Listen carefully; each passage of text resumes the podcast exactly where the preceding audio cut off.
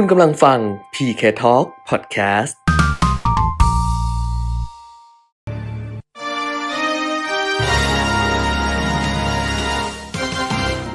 รายการเงินทองต้องรู้ โดยขวัญชนกวุฒิกุลและปิยมิตรยอดเมือง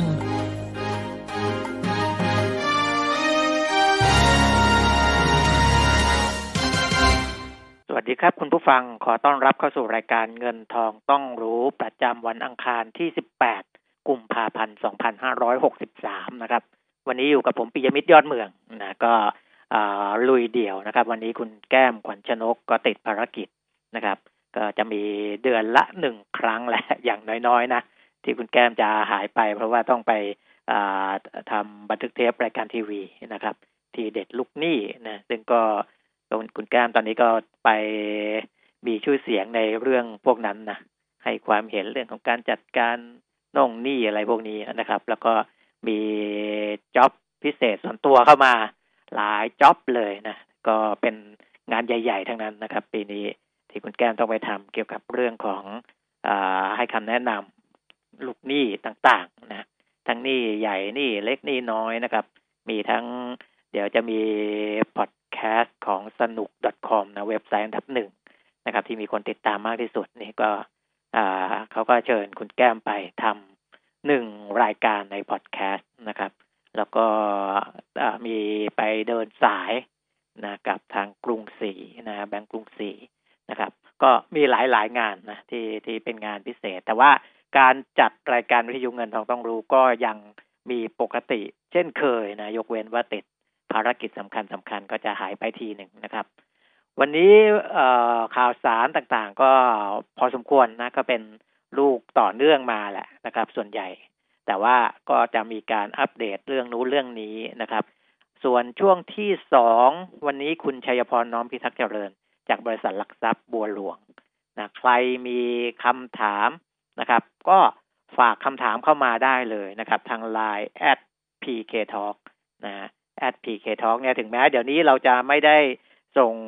อะไรเข้าไปให้กับสมาชิกใน Line แอดตอนนี้เป็น Line OA แล้วนะ Line Official แล้วนะครับ ก็ถึงเราจะไม่ได้ส่งเข้าไป แต่ว่าถ้าหากว่าคนที่เป็นสมาชิกของ at pk talk เนี่ย เข้าไปดูในโพสต์ใน home เนี่ยจะก็จะเห็นแล้วก็โพสต์เรื่องต่างๆ เหมือนเดิมนะครับ เพราะฉะนั้นก็สามารถที่จะเข้าไปดูได้ แล้วก็ ยังสามารถสอบถามคำถามเข้ามาได้เช่นเคยนะครับ ผมก็ยังเห็นอยู่นะฮะการตรวจสอบจาก LINE@ก็จะทำให้ง่ายนะ เพราะว่าคุณผู้ฟังถามเอง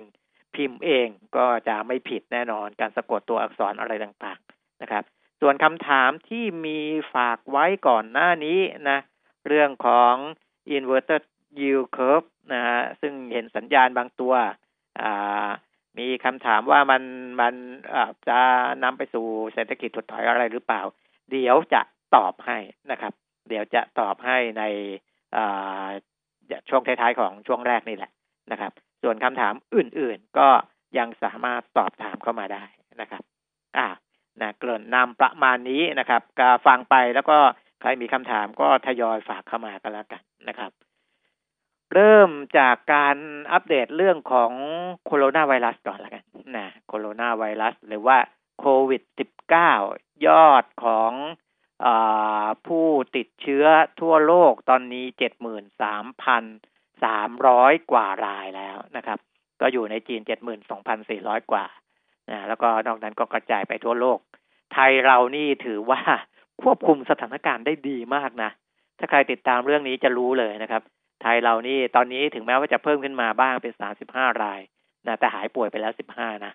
แต่ว่าออของที่อื่นนี่โอ้โห ยอดพุ่งเอาพุ่งเอาเลยนะครับ จนแบบเอ่อหลายคนก็กังวลนะการท่องเที่ยวต่างประเทศในหลาย ๆ ประเทศช่วงนี้ ไม่สมควรแน่ๆนะไม่สมควรแน่ๆนะครับ ทั่วโลกติดเชื้อ73,300สา73,300กว่ารายก็หายป่วยไปแล้ว12,600กว่ารายนะครับ เสียชีวิตทั่วโลกเนี่ยมืออ่า1,873นแปดร้อยเจ็ดสิบสามนะก็อยู่ในจีนเกือบทั้งหมดนะครับ อยู่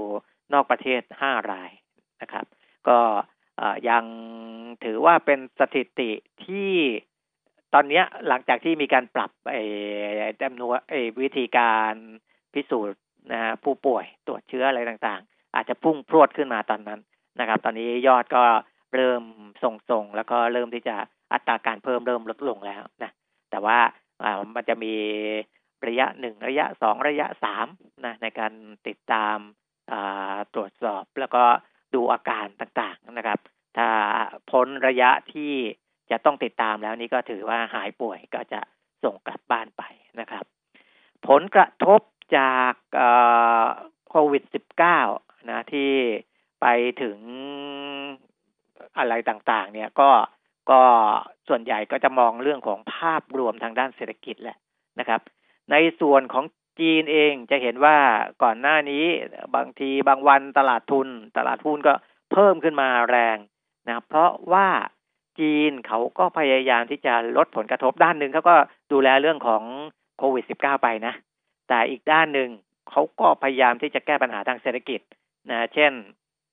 จัดหาเงินกู้ระยะกลางให้กับธนาคารพาณิชย์ นะแล้วก็ลดอัตราดอกเบี้ยเงินกู้พวกนี้นะครับ เพื่อให้มันไอ้ระบบไอ้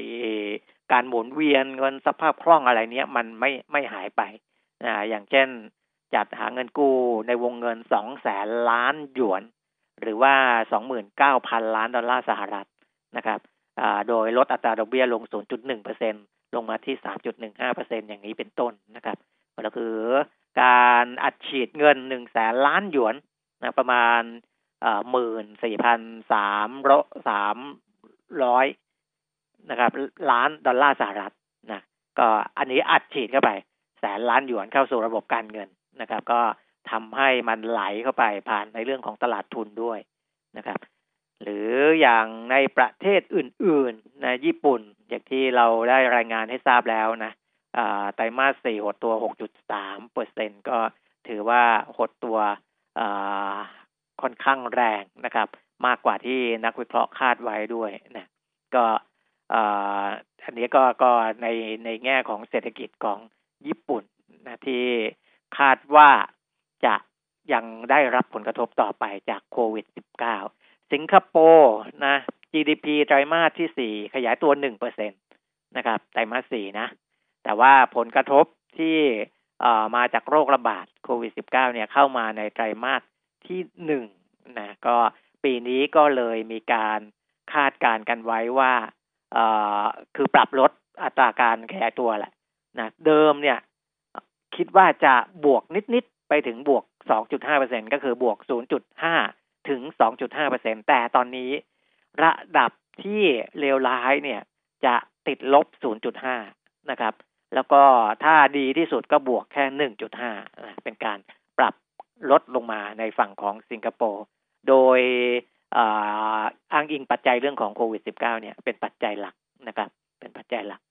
ของบ้านเรานะอย่างที่รายงานไปแล้วนะครับ ก็เดี๋ยวจะมีเพิ่มเติมนะของทางทั้งสภาพัฒน์ของอทั้งแบงก์ชาติทั้งกระทรวงการคลัง แล้วก็สำนักวิเคราะห์วิจัยของแบงก์บางแบงก์นะครับ ที่ออกมาพูดถึงการปรับลดอัตราการขยายตัวทางเศรษฐกิจของสภาพัฒน์นะเดี๋ยวอันนั้นเดี๋ยวค่อยว่ากันอีกทีแล้วกันนะครับแล้วก็เดี๋ยวจะไปรายงานข้อมูลอะไรต่างๆ ก่อน ไม่งั้นเดี๋ยวพูดข่าวสารต่างๆ แล้วจะเลยเถิดนะไม่ได้รายงานข้อมูลนะครับ ไปดูตลาดหุ้นกันก่อนนะของต่างประเทศนะครับดัชนีอุตสาหกรรมดาวโจนส์อ่าของของสหรัฐตลาดปิดนะสหรัฐตลาดปิด ดูในฝั่งของยุโรปนะครับ ยุโรปนี่อ่าก็บวกขึ้นมาเกือบทั้งหมดนะฝรั่งเศสบวก 0.27เปอร์เซ็นเยอรมันบวก 0.29เปอร์เซ็นต์อังกฤษบวก 0.33เปอร์เซ็นอิตาลีบวก 1เปอร์เซ็นรัสเซียบวก 0.54เปอร์เซ็นตนะครับ มาทางฝั่งของเอเชีย ปรากฏว่าติดลบกันไปทั่วหน้านะครับ เริ่มมาจากทางฝั่งออสเตรเลียลบ 0.3เปอร์เซ็นญี่ปุ่น ลบ 1.21เปอร์เซ็นต์285 จุดนะนิกเกอีของโตเกียวที่ลดลงไปนะครับ เกาหลีลบ 1.44เปอร์เซ็นแรงพอสมควรเลยนะครับ ลบไป 32 จุด แต่ดัชนีเขาอยู่ในระดับ 2,000 กว่านะ เกาหลี 2,209 นะครับฮ่องกงติดลบ 1.42เปอร์เซ็นนี่ใกล้ ๆ กับทางฝั่งเกาหลีใต้เลยนะ ลบไป 396 จุดนะครับห่างเสง มาอยู่ที่ 27,563 มาเลเซียลบ 0.16เปอร์เซ็นสิงคโปร์ลบ 0.6เปอร์เซ็นไต้หวันลบ 0.6เปอร์เซ็นฟิลิปปินส์ลบ 0.05เปอร์เซ็นจีนลบ 0.7เปอร์เซ็นในตลาดเซี่ยงไฮ้นะครับเซินเจิ้นลบ 1.1เปอร์เซ็นอินโดบวกมาได้นะ อินโดนี่สวนกระแสนะครับ บวกอยู่ 0.47เปอร์เซ็นตนะครับ ก็ ปัจจัยที่นักวิเคราะห์นำมาใช้ในช่วงนี้ ถึงแม้ว่าจะไม่ได้เกี่ยวข้องกับโควิด -19 โดยตรง แต่ก็เป็นผลทางอ้อมนะครับ ก็คือใช้ปัจจัยเรื่องของการหดตัวของเศรษฐกิจนี่แหละนะแล้วก็เริ่มจะมีนักวิเคราะห์หลาย ๆ คนออกมาบอกว่ากังวลกับเศรษฐกิจที่จะเข้าสู่ภาวะถดถอยนะครับ อันนั้นเดี๋ยวค่อยดูกันอีกทีนะครับ ส่วนบ้านเรานะเช้าวันนี้เปิดตลาดมานี่ไม่เห็นสีเขียวเลยนะครับ ติดลบน้อยที่สุดนี่ก็คือลบ 4.92 ลบมากที่สุดคือลบ 10.27 ตอนนี้ติดลบอยู่ 9.08 จุด 1,518.17 นะครับ ติดลบลงไปประมาณ 0.6เปอร์เซ็นต์เซ็ต50 1,018.51 ติดลบ 6.67 จุดนะครับ มูลค่าการซื้อขายตอนนี้ 8,100 กว่าล้านนะก็ เป็นซื้อขายในเซ็ต54,650กว่าล้านนะครับ ยังอยู่ในลักษณะของอตลาดที่อ่อนตัวนะครับ ส่วนหุ้นที่ซื้อขายมากๆวันนี้เนี่ยในสิบอันดับแรกนะครับ ก็เราจะเห็นว่าแบมนะซึ่งก็สวนกระแสมาเป็นระยะระยะเนี่ยนะครับ วันนี้บวกมาได้ศูนย์ เก้าเปอร์เซ็นอ่ามันก็ยังยังยังอยู่ดูอยู่ในระดับยี่สิบเจ็ดบาทเจ็ดสิบห้ากับยี่สิบแปดบาทเนี่ยนะครับ ถ้ายี่สิบเจ็ดเจ็ดห้าก็เท่ากับเมื่อวาน ถ้ายี่สิบแปดบาทก็บวกมายี่สิบห้าสตางค์นะครับ ก็จะซื้อขายอ่ากันอยู่ประมาณนี้ นอกนั้นติดลบเกือบทั้งหมดนะในหุ้นที่ซื้อขายมาก AOT นี่ติดลบไปอีกเจ็ดสิบห้าสตางค์หนึ่งเปอร์เซ็นตนะครับ BDMS นะโรงพยาบาลก็ติดลบไป20สตางค์ BBL แบงก์กรุงเทพลดลง2บาท50นะ BBL ตอนนี้143บาท50 BDMS 24บาท20สตางค์ LT 69บาท25นะครับ KBank 142บาทลดลง2บาท BEM 10บาท70สตางค์ลดลง10สตางค์ Advance 213บาท ลดลง1บาท PTTGC 50บาท75สตางค์ลดลงหนึ่งบาทเจ็ดสิบห้าสตางค์ลดลงไปสามเปอร์เซ็นกว่านะ GC นะครับ PTT GC PTT ตัวแม่เลยนะ ลดลงยี่สิบห้าสตางค์ ตอนนี้ซื้อขายกันที่สี่สิบสองบาทเจ็ดสิบห้าสตางค์ GPSC เจ็ดสิบหกบาทที่สิบห้าสตางค์ ลดลงห้าสิบสตางค์นะครับ ก็เป็นหุ้นในสิบอันดับแรกที่ซื้อขายมากของวันนี้นะครับ ส่วน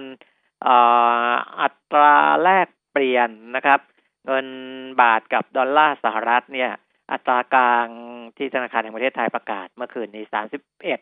จุดหนึ่งแปดสองศูนย์นะครับ ตอนนี้เทรดกันแถวแถวสามสิบเอ็ดจุดสองสอง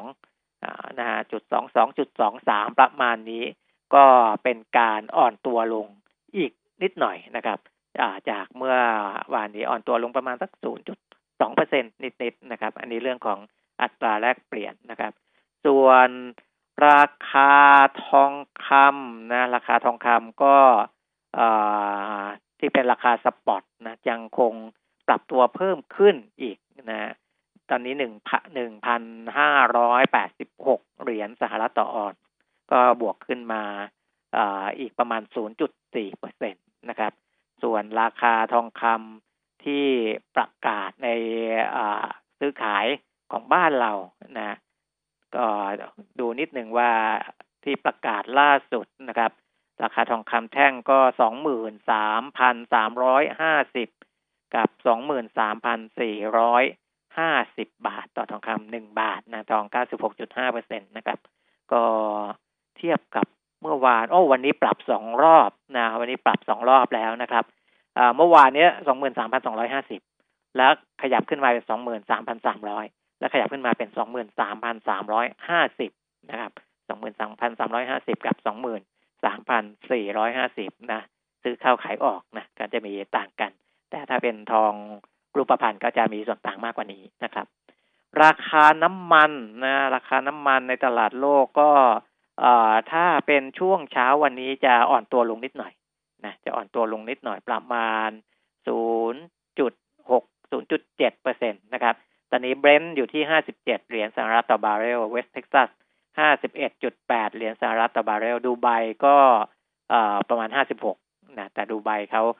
จะเป็นราคาก็จะมาช้าหน่อยนะ56 เหรียญสหรัฐต่อบาร์เรลนะครับ ก็ยังไม่ได้มีอะไรที่เป็นนัยสำคัญมากนักนะ ก็ยังเป็นในเรื่องราวที่เชื่อมโยงระหว่างเศรษฐกิจกับการ ปรับตัวของตลาดคอมมอดิตี้ตลาดสินทรัพย์เสี่ยงสินทรัพย์ปลอดภัยต่างๆนะครับอะหมดชุดของข้อมูลนะครับ ใครที่จะฝากคำถามเรื่องหุ้นให้คุณชัยพรน้อมพิทักษ์เจริญนะครับ ที่จะตอบคำถามในช่วงที่สองยังฝากคำถามเข้ามาได้นะครับ ที่ Line แอด PK Talk เหมือนเดิมนี่แหละนะครับ แต่ว่าหน้าตาที่คุณผู้ฟังจะได้รับข่าวสารจะได้รับอาจจะลดน้อยลงไปนะครับ แต่หน้าตาที่ผมเห็นจาก จอโทรศัพท์มือถือของตัวเองนี่ก็เปลี่ยนไปเพราะว่ามันเป็น Line Official ไปแล้วนะครับ ก็เวลาจะส่งอะไรทีเนี่ยนะตอนนี้ก็ทางเห็นคุณแก้มเขาคุยกับทีมงาน ว่าอาจจะมีการ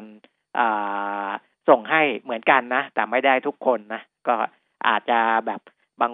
สุ่มๆไปนะครับ ส่วนคนที่ไม่ได้รับนะก็สามารถเข้าไปดูเองได้นะ ที่เราโพสต์ไว้ในบ้านของเรานี่แหละนะก็ก็ใครขยันหน่อยก็เข้าไปดู นะอยากติดตามข้อมูลอะไรก็เข้าไปดูได้เหมือนเดิมนะครับอ้าวมาอัปเดตเรื่องของเศรษฐกิจในภาพรวมกันเพิ่มเติมสักนิดหนึ่งนะหลังจากที่เมื่อวานนี้เราก็พูดถึงภาพใหญ่กันไปแล้วนะครับ แต่ว่าอ่าก็มีฝ่ายนู้นฝ่ายนี้คนนั้นคนนี้ออกมาเพิ่มเติมอีกพอสมควรนะครับ ในส่วนของสภาพัฒน์เองเนี่ยนะ อนอกจากเรื่องของตัวเลขใหญ่ ๆ แล้วนะครับ ก็มีคุณวิทยายุทธบุญชิตรองเลขาธิการของสำนักงานสภาพัฒนาการเศรษฐกิจและสังคมแห่งชาติ หรือว่าสสชนะครับ ให้ข้อมูลเพิ่มเติมว่าในปีนี้นะในปี 2563 เนี่ย ถ้าเป็นไตรมาสแรกเนี่ยไตรมาสที่หนึ่งเนี่ยแน่นอน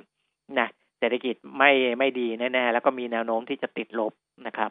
แต่ว่าไตรมาสที่สองเนี่ยจะเริ่มเป็นบวกนะแล้วก็เป็นบวกต่อต่อเนื่องไปนะไตรมาสสองไตรมาสสาม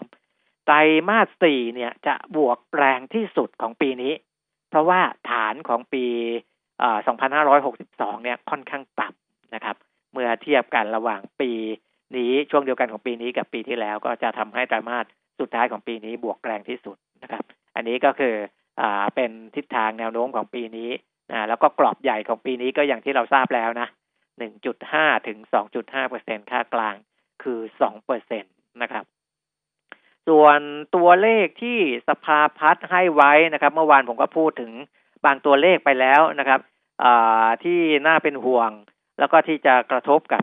ภาพรวมเศรษฐกิจใหญ่ก็คือตัวเลขของนักท่องเที่ยวนะนักท่องเที่ยวต่างชาติเนี่ย เดิมที่คาดไว้ว่าประมาณการไว้ว่าน่าจะเข้ามา 41.8 ล้านคนนะครับ ก็หายไปนะน่าจะเหลือแค่สัก 37 ล้านคน ลดลง 7.1เปอร์เซ็นตนะครับ ก็ถือว่า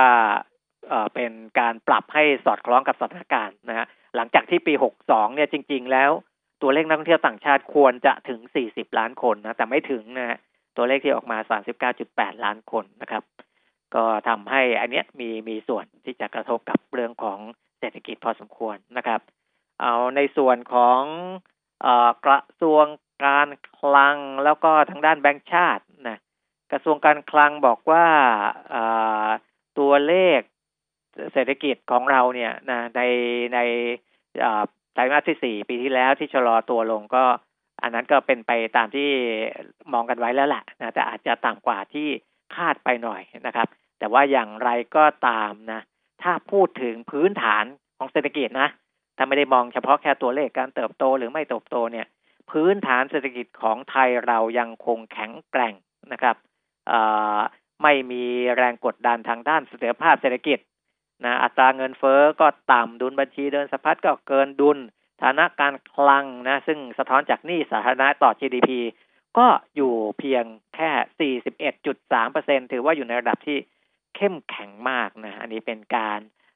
ให้ข้อมูลโดยผู้อำนวยการสำนักงานเศรษฐกิจการคลังคุณละวะรนแสงสนิทนะครับ ส่วนทางแบงก์ชาตินะคุณดอนนาคอนทัพผู้อำนวยการอาวุโสฝ่ายเศรษฐกิจมหาภาค ธนาคารแห่งประเทศไทยบอกว่า ตัวเลขที่สภาพัฒน์ประกาศออกมาก็ต่ำกว่านะการขยายตัวทางเศรษฐกิจที่แบงก์ชาติได้ประมาณการไว้เมื่อเดือนธันวาคม 2562 แต่ยังไม่มีของแบงก์ชาติยังไม่มีการปรับอย่างเป็นทางการนะ น่าจะปรับอีกทีหนึ่งเนี่ยประมาณ 25 มีนาคมเลยที่จะประกาศแบบตัวเลขปรับประมาณการใหม่ แต่ก็ได้บอกไปบ้างแล้วแหละว่าที่คาดการไว้อย่างไม่เป็นทางการเนี่ยนะคาดว่า ปีนี้จะโตได้สองเปอร์เซ็นตนะครับ ก็ส่วนของปีหกสองเดิมแบงค์ชาติคาดไว้สองจุดห้านะถ้าโตสองจุดสี่นั่นก็คือโตต่ำกว่าที่คาดไว้นะครับ อันนี้ก็อันนี้ก็เป็นในส่วนของแบงค์ชาตินะที่พูดถึงตัวนี้นะครับ ส่วนสำนักวิเคราะห์วิจัยต่างๆ ไปดูของศูนย์วิเคราะห์เศรษฐกิจ TMB นะหรือ TMB Analytics คุณณริศสถาผลเดชาผู้ผู้บริหารศูนย์วิเคราะห์เศรษฐกิจ TMB ก็บอกว่า เศรษฐกิจไทยปีนี้น่าจะขยายตัวได้ 1.8%จากเดิมที่คาดไว้ 2.7%นะครับ ที่หายหายไปเนี่ยปัจจัยคงไม่ต้องพูดกันแล้วนะ รู้กันหมดแล้วนะโดยส่งออกคาดการว่าจะขยายตัว 0.6%จากเดิมที่คาดไว้ว่าจะขยายตัวได้สัก 1.2%นะ ส่งออกนะ ก็ ยังเติบโตได้นิดหน่อยนะครับ เบื้องต้นถ้าหากว่าสถานการณ์โควิด -19 ไม่สามารถยุติลงได้ภายใน 6 เดือน หรืออยุติลงภายในเดือนมิถุนายนเนี่ย ตัวเลขก็จะอยู่ในประมาณนี้ แต่ถ้าสถานการณ์ระบาดของโควิด -19 ใช้เวลามากไปอีกนะถลำถลายไปเกินเดือนมิถุนายน 2563 ผลกระทบต่อการท่องเที่ยว การส่งออก การนำเข้าต่างๆ นี้ มันจะหนัก กว่านี้อีกนะครับ และถ้าเป็นเช่นนั้นเนี่ยโอกาสที่เศรษฐกิจไทยจะขยายตัวแค่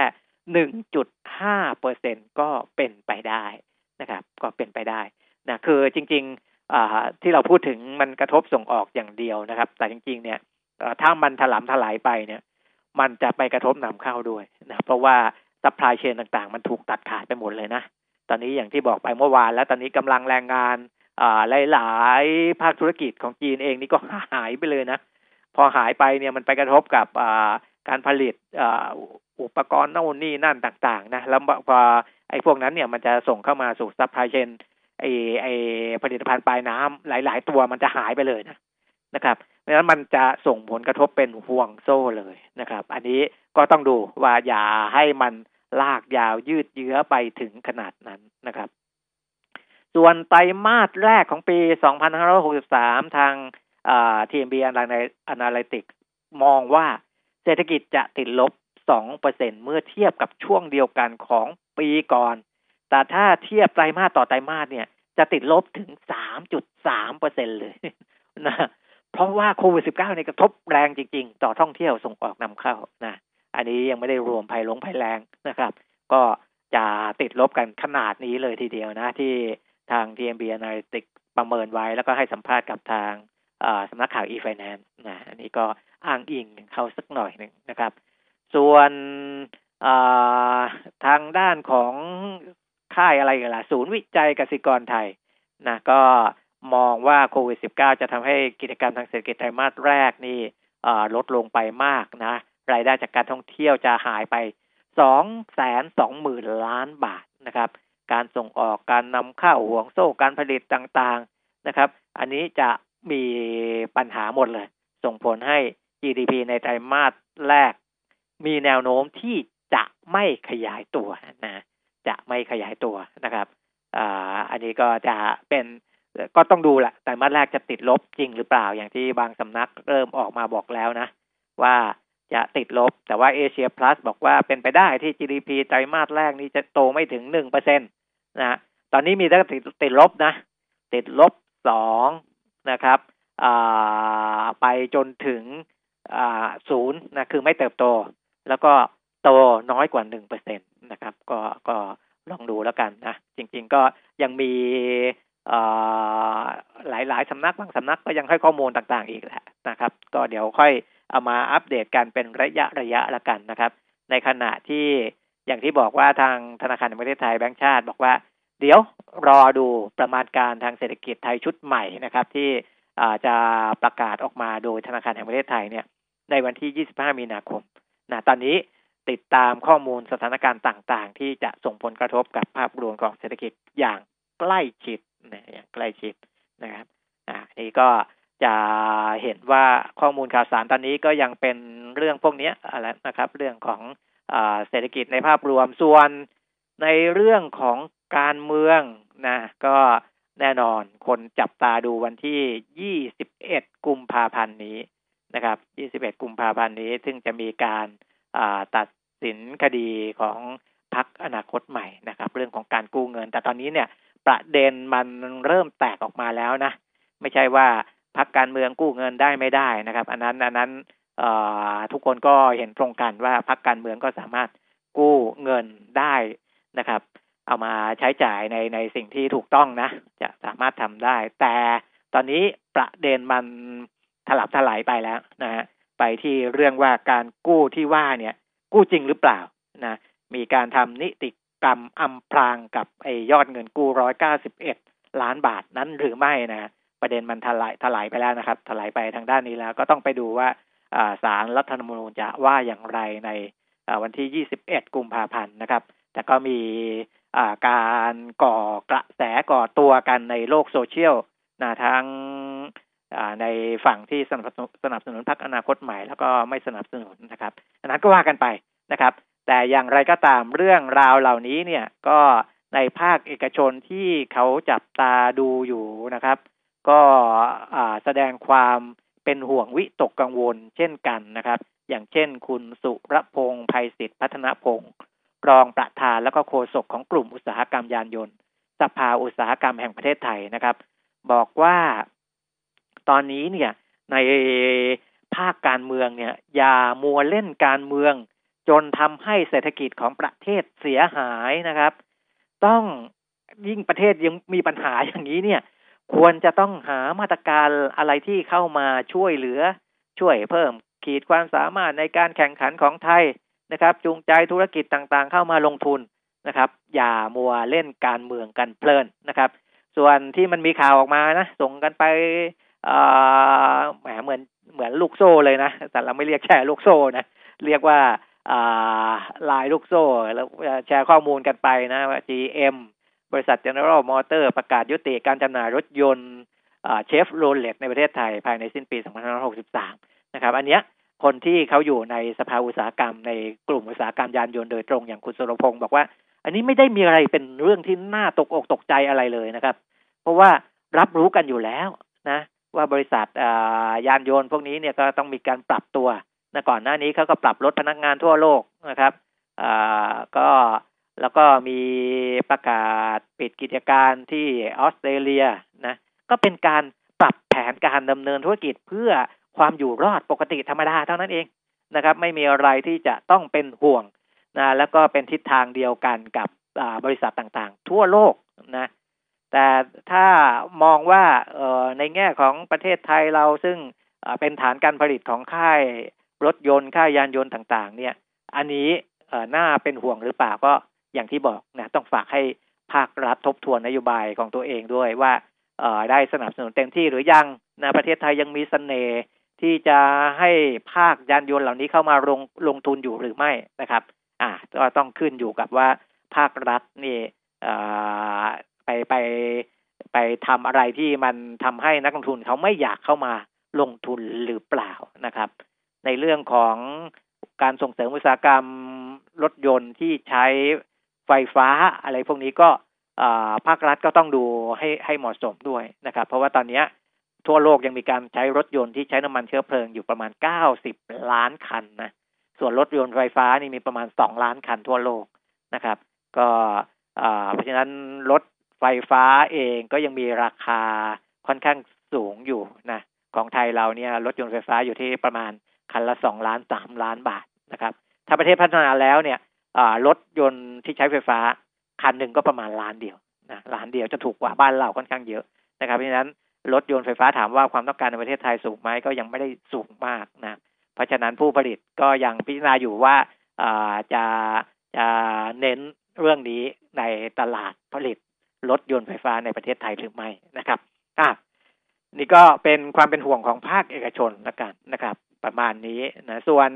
คำถามที่คุณผู้ฟังถามไว้นะครับ แล้วก็ยกตัวอย่าง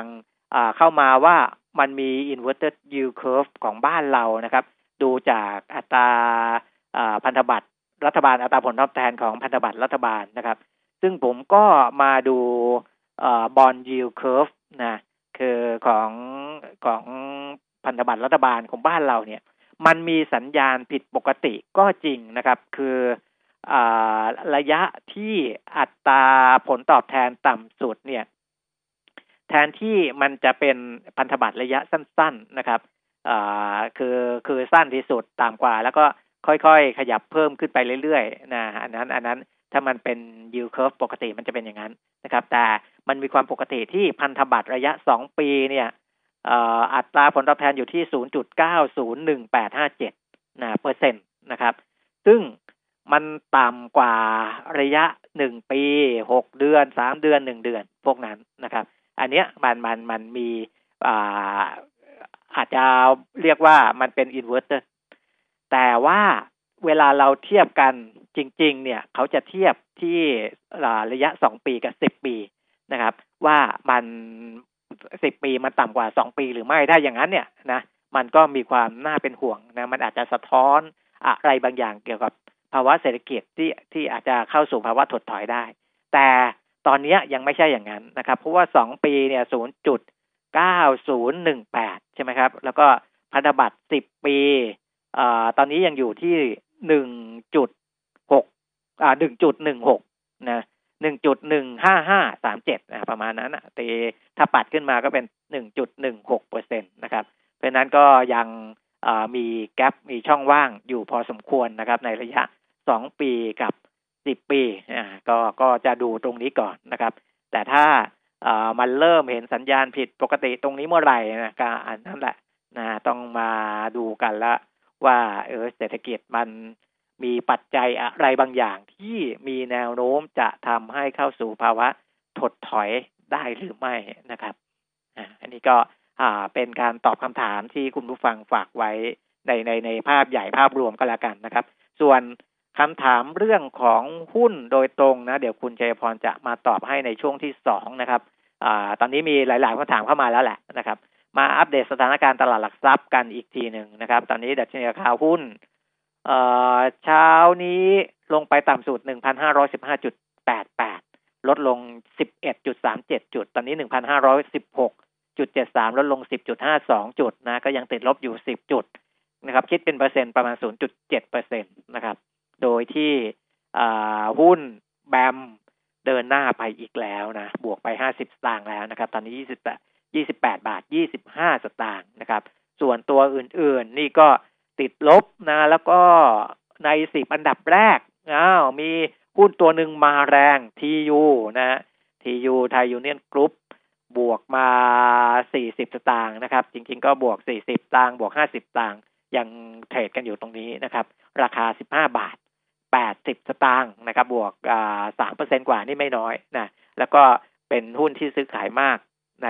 สิบอันดับแรกด้วยนะครับ ส่วนตัวอื่นๆยังคงติดลบเช่นเคยนะครับ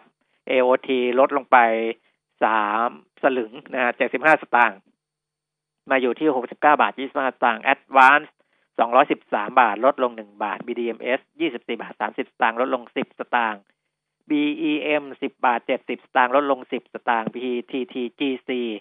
ห้าสิบเอ็ดบาท ลดลงบาทห้าสิบสตางค์ BBL ร้อยสี่สิบสามบาทห้าสิบลดลงสองบาทห้าสิบสตางค์ KBank ร้อยสี่สิบสองบาท ลดลงสองบาท KCE ลดลงสี่สิบห้าสตางค์ซื้อขายกันที่ยี่สิบสี่บาทแปดสิบสตางค์นะครับอะก็พักในช่วงแรกกันไว้ประมาณนี้ก่อนเดี๋ยวช่วงหน้ามาคุยกับคุณชัยพรน้อมพิทักษ์เจริญจากบริษัทหลักทรัพย์บัวหลวงครับ AAS Auto Service ผู้นำเข้าและตัวแทนจำหน่ายปอร์เช่อย่างเป็นทางการ พบ 911 Carrera ใหม่ เริ่ม 9.9 ล้าน AAS the name you can trust 08 01 911 911 ถึงเหล่าคนโสดที่กุมภาพันธ์นี้ ยังไม่มีคนให้กุมมือ กุมพวงมาลัยให้แน่น ๆ แล้วขับไปหาคู่ที่บีควิกกับคู่สุดคุ้ม น้ำมันเครื่องเกรดหมื่นกิโลพร้อมไส้กรอง เริ่มต้นเพียง 690 บาทย้ำอีกครั้ง น้ำมันเครื่องเกรดหมื่นกิโลพร้อมไส้กรอง เริ่มต้น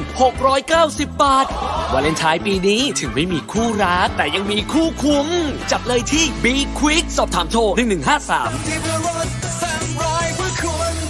AAS Auto Service ผู้นำเข้าและตัวแทนจำหน่าย Porsche อย่างเป็นทางการ Cayenne e-hybrid coupe ใหม่ เริ่ม 6.5 ล้าน AAS looking after you and your car 0801 911 911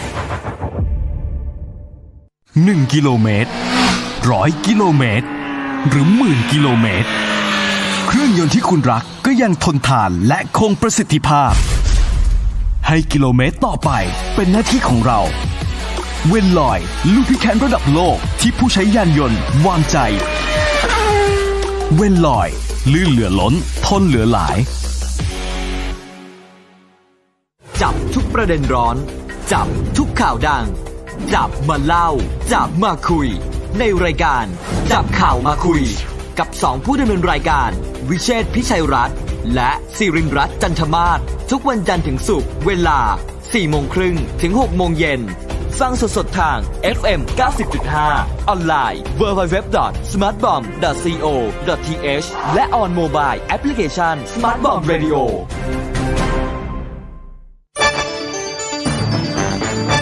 มิติข่าว 90.5 สะท้อนทุกเรียมมุมของความจริง สนับสนุนโดย น้ำมันเครื่องเวลลอย ลื่นเหลือล้น ทนเหลือหลาย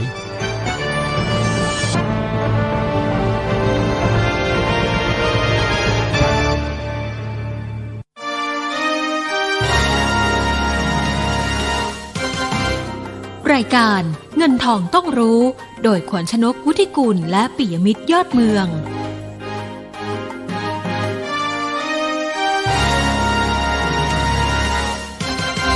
กลับกลับมาพบกันในช่วงที่สองนะครับอ่าเงินทองต้องรู้วันอังคารที่ 18 กุมภาพันธ์ 2563 นะ ไม่ต้องพูดพร่ำทำเพลงนะครับ ไปคุยกับคุณชัยพรน้อมพิทักษ์เจริญกันเลยนะครับ สวัสดีครับ คุณชัยพรครับ ครับ สวัสดีครับผม อ่า วันนี้ตลาดก็กลับมาติดลบอีก10จุดนะครับได้เห็นตัวเลขติดลบสองหลักอีกนะครับ มีปัจจัยอะไรครับ คุณชัยพผรมคคิรัดบว่าในภาพของตลาดตอนนี้เนี่ยก็คงอย่างอยู่ภายใต้ในเรื่องของปัจจัยลบเดิมๆนะครับครับไม่ว่าจะเป็นจากในเรื่องของเออความกังวลในเรื่องของเศรษฐกิจนะครับ จากผลกระทบในเรื่องของ ไวรัสนะครับ ที่มากระทบในเรื่องของการจับจ่ายใช้สอยการท่องเที่ยวของเรานะครับอ่าฮะในขณะเดียวกันเนี่ย ภาพสั้นๆ ผมไม่แน่ใจว่าตลาดกังวลในเรื่องของการตัดสินเออของศาลในเรื่องของพรรคการเมืองหรือไม่นะครับ ฉะนั้นเนี่ยเซนติเมนต์ของตลาดเนี่ยในสัปดาห์นี้ก็เลย น่าจะยังคงอยู่ในแดนลบนะครับอืมแต่ว่าผมเองผมยังมองว่าภาพของ ตลาดเราน่าจะมีอิทธิพลจากในเรื่องของปัจจัยด้านเศรษฐกิจมากกว่า เพราะว่าถ้าเราดูเนี่ยเราจะพบว่าตอนนี้เนี่ยเรายังเห็นหน่วยงานของรัฐ ออกมาปรับประมาณการการเติบโตของตัวเลขเศรษฐกิจไทยลงอย่างต่อเนื่องนะครับอืมฉะนั้นเนี่ยภาพตรงนี้ก็เลยยังทำให้ในส่วนของมุมมองต่อทิศทางกำไรของบริษัทจดทะเบียนในปีนี้ ที่คาดว่าจะฟื้นตัวเนี่ยมันเลยต้องดีเลย์ออกไป แม้ว่าเราจะเห็นในเรื่องของการผ่านงบประมาณ แล้วก็การที่จะเห็นเม็ดเงิน ผ่านเข้าสู่เศรษฐกิจนะครับเร็วที่สุดก็อาจจะในช่วงของประมาณเดือนพฤษภาครับผมอ่าฮะเซนติเมนต์ของตลาดในช่วงนี้ก็เลยยังดูค่อนข้างอ่อนแอนะครับเอ่อต้องบอกว่าตลาดเนี่ยตอนนี้ขยับปรับลงมาเนี่ยจากในช่วงของต้นปีครับนะครับ ก็ลงมาในระดับประมาณสักเอ่อหกเปอร์เซ็นต นะครับสี่ห้าเปอร์เซ็นประมาณนั้น ฉะนั้นในภาพของตลาดตอนนี้ถามว่าเราอินไลน์กับในส่วนของตลาดในอาเซียนไหม ก็ค่อนข้างจะอินไลน์กันนะครับ เรายังไม่เห็นภาพที่ดูตัวเลขเราหรือตลาดเนี่ยจะยังอยู่ในภาพที่แย่กว่าตลาดอาเซียน แสดงว่าการเคลื่อนไหวของอัตราผลตอบแทนของดัชนีตลาดหุ้นไทยเนี่ยน่าจะยังสอดคล้องกับในส่วนของภาพใหญ่ ก็คือเศรษฐกิจในภูมิภาคนี้ครับครับ ทีนี้พออ่าตัวเลขของอัตราการขยายตัวของ GDP มันมีการปรับลดลงเนี่ยนะฮะคุณชัยพร ทั้งหน่วยงานภาครัฐเองสภาพัฒน์เดี๋ยวแบงค์ชาติก็เห็นบอกจะประกาศจริง ๆ ก็มีนานะครับครับ ทางของฝ่ายวิเคราะห์วิจัยของบริษัทหลักทรัพย์เองเนี่ย ต้องใส่สูตรใหม่ไหมฮะ ผลการอ่าเพิ่มขึ้นของอัตรากำลงกำไรของบริษัทอะไรต่างๆ มันจะหายไปด้วยไหม ครับ เอ่อจริง ๆ แล้วเอ่อเราเห็นภาพของการปรับประมาณการกำไรของนักวิเคราะห์ของโบรกเกอร์ต่าง ๆ ในอุตสาหกรรมเนี่ยเอ่อปรับตัวลดลงไปก่อนหน้านะครับครับหลังจากที่เอ่อตั้งแต่ที่มีข่าวในเรื่องของการระบาดของไข้หวัดไวรัสโคโรนาเนี่ยนะครับครับเอ่อเราเห็นการปรับประมาณการของกำไรของนักวิเคราะห์ในตลาดเนี่ยลดลงไปแล้วประมาณสามเปอร์เซ็นตอืม นะครับ ผมคิดว่านักวิเคราะห์เองอาจจะยังเอ่อไม่คงยังอาจจะไม่รีบร้อนปรับอะไรต่อจากนี้นะครับอืมเอ่อในส่วนของการปรับลดลงของตัวเลขเศรษฐกิจในภาพใหญ่นั้นเนี่ย ผมยังคิดว่าเอ่อนักวิเคราะห์เองที่มองในเชิงของบริษัทเอง อาจจะยังรอดูในเรื่องของงบการเงิน แล้วก็ผลกระทบที่จะเห็นในส่วนของตัวงบประมาณอืมที่ออกมา support นะครับในหลาย ๆ เรื่องในหลาย ๆ มาตรการครับฉะนั้นเนี่ยเอ่อการปรับประมาณการของนักวิเคราะห์ในระยะสั้น ผมคิดว่าไม่น่าจะเกิดขึ้นนะครับอ่านะตอนนี้ก็ก็ยังรอดูสถานการณ์ไปก่อนนะครับอ่าครัมาบตอบคำถามของอาคุณผู้ฟังนะฮะที่ฝากคำถามเข้ามาไว้นะครับ เผื่อจะเห็นมุมมองในแต่ละอุตสาหกรรมผ่านคำตอบของคุณเจยพรนะครับ คำถามอ่าที่คุณผู้ฟังฝากไว้คำถามแรกบีกริมอ่าโรงไฟฟ้า เข้าซื้อได้ไหมแนวรับแนวต้านเท่าไหร่บีกริมครับเอ่อในส่วนของบีกริมนะครับ ก็เอ่อราคาเนี่ยปรับตัวลดลงมาจากใกล้ๆ70บาทนะครับอ่าผมคิดว่าราคาที่มองในเรื่องของการเข้าซื้อเนี่ยน่าจะอยู่ตรงระดับประมาณสัก52บาทนะครับอ่าซึ่งตรงนั้นเนี่ยเป็นระดับของราคาที่ ก่อนจะมีการอ่าอ่าเรียกว่าผลักดันราคาขึ้นไปรับในเรื่องของมุมมองการขยาย หรือการที่รัฐบาลจะผลักดันในเรื่องของอาสัญญาขายไฟอะนะครับในอนาคต ฉะนั้นราคาตรงนี้ก็มีโอกาสครับระยะสั้นอาจจะเห็นการขายลงมาที่ระดับประมาณสัก 52 บาทครับอ่าธีมของของโรงไฟฟ้า ผมคิดว่าอาจจะยังอยู่ ในช่วงระยะนี้นะครับอืมก่อนหน้านี้เนี่ยเราเลยเราเคยมองว่าหุ้นโรงไฟฟ้าเนี่ยน่าจะเป็นหุ้นที่ถูกขายทำกำไรอยู่แล้วอืมเพราะว่าในช่วงของปีที่แล้ว perform ขึ้นไปเยอะมากอืมแล้วก็สะท้อนในเรื่องของโครงการที่จะขยายการลงทุนของโรงไฟฟ้าเนี่ยไปมากพอสมควรนะครับ ครับนะครับ อีกท่านหนึ่งถามมาทางอ่าน้องส้มเนี่ยส่งเข้ามานะจากทาง 90.5 ชโยกรุ๊ปนะฮะจริงๆ หุ้นตัวนี้ไม่ค่อยได้ยินชื่อเสียงเท่าไหร่นะครับ บอกว่ามีต้นทุนอยู่8บาท ผมไปดูกราฟเนี่ยเกือบยอดเลยนะ จะครับทำยังไงดีฮะเขาถามมาอย่างเงี้ยชโยกรุ๊ปเอ่อต้องบอกว่าชโยเนี่ยเป็นบริษัทที่รับซื้อหนี้นะครับ มาอืมติดตามหนี้นะครับอืมเอ่อลักษณะ business model ก็คล้ายๆกับ JMT อ่าฮะนะครับ จะเป็นลักษณะของหนี้ที่เป็น consumer นะครับครับเอ่อ ผมมองว่าธีมปีนี้เอ่อหุ้นที่อยู่ในกลุ่มนี้น่าจะยังเป็นหุ้นที่อยู่ในเรดาร์ของนักลงทุนนะครับเอ่อสะท้อนในเรื่องของเศรษฐกิจที่มันชะลอตัวนะครับกำลังซื้อของคนลดลง แล้วก็ปริมาณของคนที่ผิดนัดชำระหนี้ก็ค่อยๆ ปรับตัวสูงขึ้นนะครับครับผมว่าหุ้นตัวนี้ นักลงทุนที่ถามมานะครับ ว่าต้นทุนอยู่ตรง8บาทอืมผมคิดว่ายังไม่ได้น่ากลัวอะไร ผมยังอืมเชื่อว่าปีนี้ยังเป็นปีของเขานะครับครับ แล้วก็โกรธของหุ้นในปีนี้เนี่ย ในกลุ่มนี้น่าจะดูโดดเด่นเมื่อเทียบกับตลาดโดยรวมครับอ่าฮะอีกท่านหนึ่งถาม PTTGC นะครับ ราคาลงมาน่าซื้อเก็บไหมขอแนวรับแนวต้านด้วยครับ ครับ PTTGC นะครับในมุมมองเนี่ยก่อนที่จะมีในเรื่องของไวรัสเนี่ยต้องบอกว่านักลงทุนเนี่ยก็มองหุ้นกลุ่มนี้ค่อนข้างมาก เพราะว่าราคาหุ้นเนี่ยลงมาเทรดในระดับที่เรียกว่าดิสคาจากบุ๊กเล็กน้อยนะครับแล้วก็บริษัทเองเนี่ยก่อนหน้านี้ก็มีในเรื่องของอโปรแกรมการซื้อหุ้นคืนในปีนี้เราอาจจะเห็นบริษัทในประเทศไทยเนี่ยที่ถือเงินสดส่วนเกินมากอยู่ใน งบดุลของเขานะครับครับ มีสถานะที่สภาพคล่องกันด้านการเงินเนี่ยสูงแล้วก็ดอกเบี้ยต่เราอาจจะเห็นบริษัทเนี่ยที่มีเงินสดอย่างนี้ในมือเยอะๆเนี่ยออกมาประกาศโปรแกรมการซื้อหุ้นคืนอย่างต่อเนื่อง หุ้นของ PTGC เนี่ยราคาตรงนี้ผมมองว่าก็กำลังหาจุดกลับตัวอยู่นะครับ ของในเรื่องของกำลงกำไรนะครับ เพียงแต่ว่าปีนี้ในครึ่งแรกเนี่ยเราอาจจะมีในเรื่องของไวรัสมา เรียกว่าทำให้จังหวะของการฟื้นตัว ของกำไรของบริษัทในกลุ่มนี้เนี่ยค่อนข้างจะเรียกว่า delay ออกไปเหมือนกันผมมองว่าระดับราคาตรงนี้ระยะสั้นแน่นอนอาจจะยังสวิงได้นะครับ ลงมาได้ แต่ว่าอยู่ในช่วงที่ downside ทางด้านความเสี่ยง ผมดูว่าไม่ได้ลึกมาก เมื่อเทียบกับกำไรที่อยู่ในระดับที่ค่อนข้างต่ำแล้วก็นักวิเคราะห์นักลงทุนเนี่ยเรียกว่าไม่ได้คาดหวังกับตัวเลขเยอะมาก นะครับ ราคาหุ้นเนี่ยอยู่ตรงระดับที่ discount จาก book เล็กน้อยนะครับ dividend yield ค่อนข้าง support ครับ ครับนะครับคุณลีถามว่าหุ้น BAM อันนี้หุ้นยอดฮิตเลยนะวันนี้นะครับ เข้าได้ไหมเข้าที่ราคาเท่าไหร่ดี ครับหุ้น BAM ก็เป็นหุ้นที่อยู่ในตีมนะครับ ที่เราพูดถึงชโยเมื่อกี้เหมือนกัน เพียงแต่ว่าลักษณะ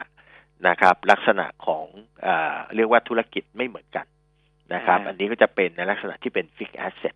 asset ใหญ่หน่อยนะครับผมมองว่าระดับราคาตรงนี้ก็น่าสนใจนะครับ ในเรื่องของการเข้า trade นะครับ ต้องบอกว่าในเชิง valuation เนี่ยมันแพงใช่นะครับ แต่ผมคิดว่าในเรื่องของ story ในเรื่องของธีม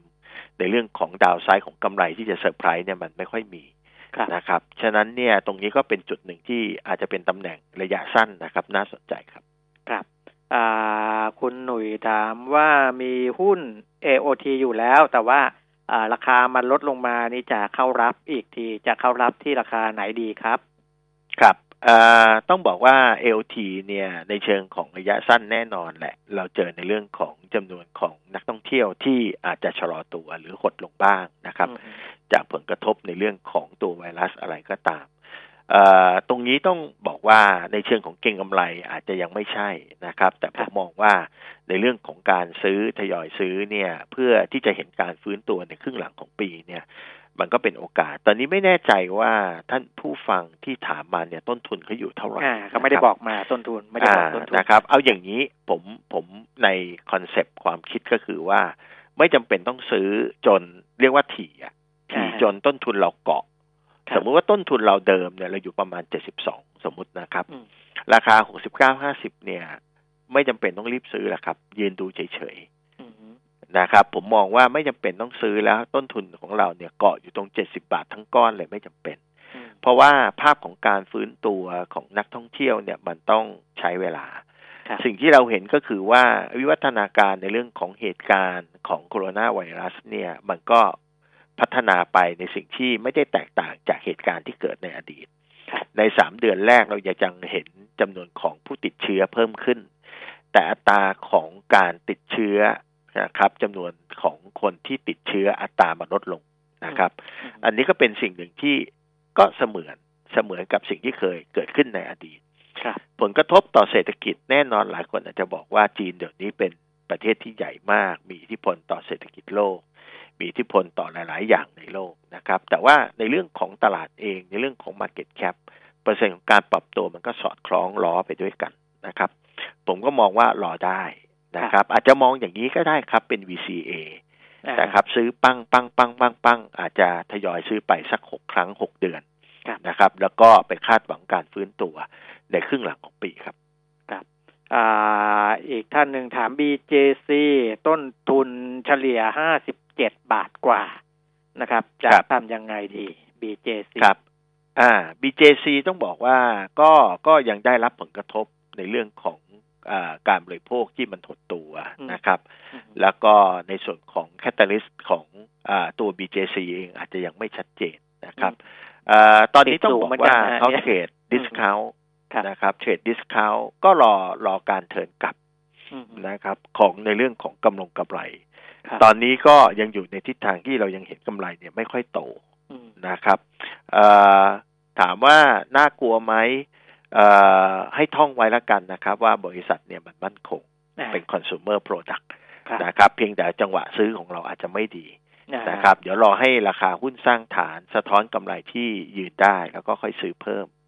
ระดับราคาตรงนี้ดิสเขาลงมาจากที่เขาเคยเทรดในเชิงของ PE ก็ระดับหนึ่งละยี่สิบเปอร์เซ็นครับผมนะ ต้นทุนขนาดนี้นี่คือถือมาเป็นปีแล้วล่ะ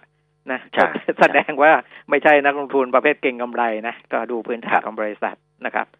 แล้ว PTT นะครับปตทต้นทุนเฉลี่ย 54 บาทกว่าจะทำยังไงดี ครับเอ่อปตทเนี่ยยังมีรูปแบบของราคาหุ้นที่ค่อนข้างผันผวนนะครับ เพราะว่าเอ่อในส่วนของบริษัทลูกเองเนี่ยกำไรก็สวิงนะครับ แต่ว่าไตรมาสสี่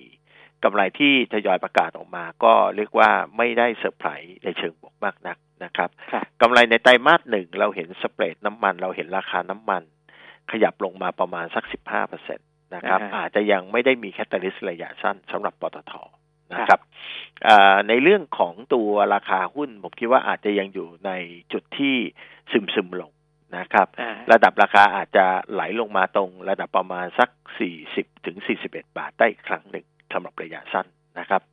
เอ่อในเรื่องของบริษัทลูกที่จะเข้าตลาด PTTOR ก็น่าจะยัง go on นะครับ น่าจะยัง go on ในปีนี้น่าจะไม่มีการเลื่อนคิดว่าอย่างนั้นนะครับ ครับ CPO ซื้อสะสมดีไหมคะ รับที่ราคาเท่าไหร่ดี CPO เอ่อ CPO เองเนี่ยระดับราคาตรงนี้ผมคิดว่าก็ก็ถ้ามีอยู่แล้วซื้อสะสมไปแล้วก็ก็เป็นระดับที่ค่อนข้างดีนะครับเอ่อ PE ของเขาตอนนี้ก็อยู่ประมาณสัก 25-26 เท่านะครับ ก็ผมคิดว่าก็เป็นระดับราคาที่ยอมรับได้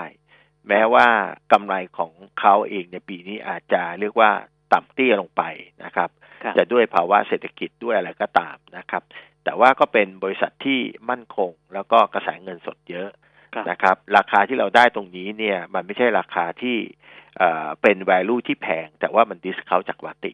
ฉะนั้นเมื่อทุกอย่างเนี่ยค่อยๆฟื้นตัวเนี่ยอัพไซด์ของหุ้นตัวนี้ผมยังคิดว่าน่าจะกลับไปเทรดที่ PE ปกติประมาณ 30 เท่านะครับ ซึ่งถ้ากลับไปเทรด 30 เท่าตรงนั้นเนี่ยราคา 85 90 บาทที่เขาเคยขึ้นไป ก็น่าจะกลับขึ้นไปได้ครับ